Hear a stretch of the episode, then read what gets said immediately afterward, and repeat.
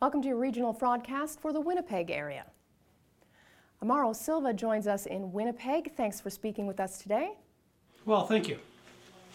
What is the scam you're seeing lately in Winnipeg? Well, we're seeing uh, a lot of um, local merchants that uh, are being uh, contacted uh, by individuals who purport to represent uh, non governmental organizations or agencies uh, in Western Africa. And basically, what the way the scam works is, is the companies will receive an order for computers or office furniture or whatever the order is actually for.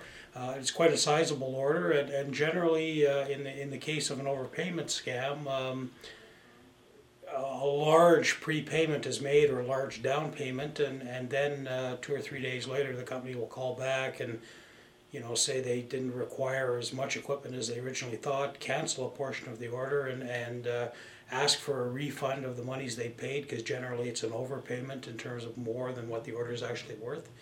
And of course, the way the scam works is, is the merchant will basically cut a check back, which is a real check. Uh, the payment that was originally made from the so called organization uh, turns out to be a fraudulent check or a fraudulent credit card. And of course, long after the fact, this comes to light, and, and the merchant has shipped the equipment, and they're out the equipment that they've shipped, uh, they're out the money uh, for the payment, and they're out for the money for the check that they've uh, used to uh, to sort of refund uh, the overpayment, the original overpayment.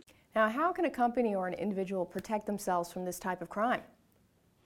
Well, I mean, in this case, we're talking about uh, small business people uh, to sort of protect themselves the way a normal consumer would, would protect themselves, know who you're doing business with. If someone has been a victim of this crime, what should they do and who should they contact? Well, we're, we're, trust, we're, we're talking a crime that is crossing international borders in this case, so uh, definitely the RCMP are the go to organization in this case. Thanks for speaking with us, Mr. Silva, and we look forward to speaking with you next time. Okay, thanks very much.